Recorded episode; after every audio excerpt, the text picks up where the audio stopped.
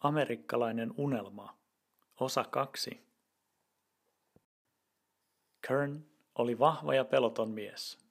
Sitä hän vakuutti itselleen. Monzo oli häntä päätä lyhyempi, vaikutti pehmeältä. Mutta pahimmathan olivat sellaisia, pääsivät yllättämään ulkonäkönsä vuoksi. Kern nousi autostaan. Alhaalla Metsonjoen mutaisen rantaviivan täyttivät lukemattomat nukkavierut asuntolaivat ja mustanpuhuvat lautat ja kuljetusproomut. Niitä oli kahdessa rivissä. Joen vesi oli harmaata, niin kuin taivas, ja sillan alla kävi vuolas virtaus. Etäämällä, missä heidän päällään kulkeva Waterfront Drive taipui joen muodon mukana, näkyi, että parkkihalli oli loputtoman pitkä, eikä autoja ollut ainakaan siellä vain yhdessä kerroksessa, vaan peräti kolmessa. Etäämmälläkin kaikki näytti yhtä nuhjuiselta kuin paikassa, jossa he seisoivat. Monto huomasi tupakkansa sytyttävän Kernin vilkuilevan alas lohduttamaan jokinäkymään. Minulla on asuntolaiva tuolla alhaalla. Olisin mielelläni tavannut sinut siellä, mutta GPS ei tunne rannassa kulkevaa hiekkatietä.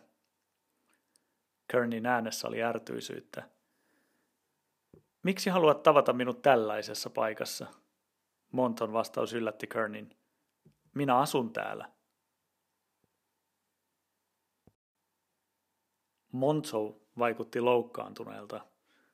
Hän poimi pahvilaatikon jaloistaan, asetti sen kainaloonsa ja viittoili Kernia seuraamaan. Kern seisahtui epäluuloisena vetämään pari henkosta tupakastaan. Sitten hän heitti melkein kokonaiseksi jääneen tumppinsa maahan, tallasi sen ja lähti Monton jälkeen. Kern teki usein tupakoilleen niin. Hän oli kärsimätön. Laitan sinut maksamaan, jos jotakin tapahtuu autolleni. Monto katsasti Kerniin ja viittasi parkkihalliin. Eikö olekin ihmeellistä, että meillä on varaa rakentaa tällaista ja sitten unohtaa koko homma? Ihan samanlaista kuin Kiinassa. Usko pois.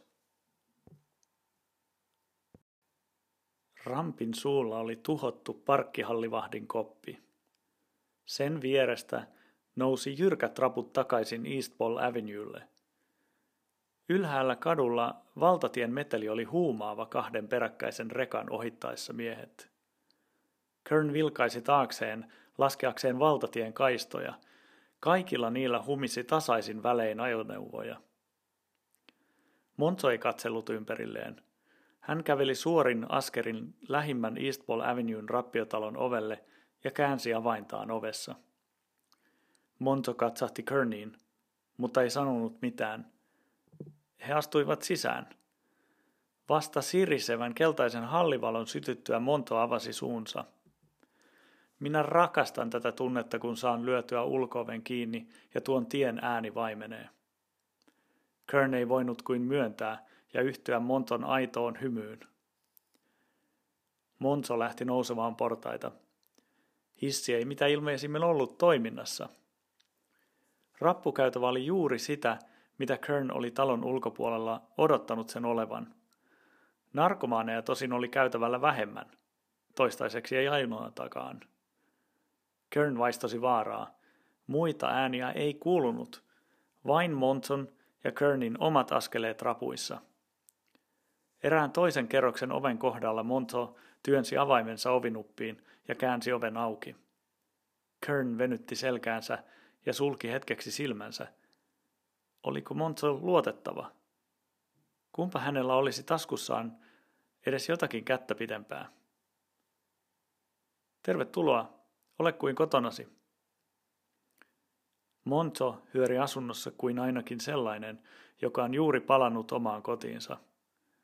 Kern pani merkille, kuinka Monto tiesi, missä takkinaulakko oli, löysi heti käsienpesualtaalle, tiesi missä oli olohuoneen pöytä, jolle hän laski autolta kantamansa pahvilaatikon. Monto tiesi, mistä löytyi viskipullo ja sille pari lasia. Ehkä hän todella asutti tätä taloa.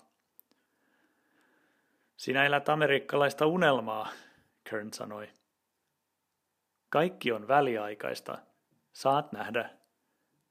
Tässä. Kern sai käteensä viskilasin. Ole hyvä, istu alas. Kern istui äänettä nojatuoliin ja kohdisti katseensa olohuoneen pöydälle. Mitä pahvilaatikossa on? Monto alkoi hymyillä ilkikurisesti Kernin kysymyksen kuultuaan. Katsotaanko?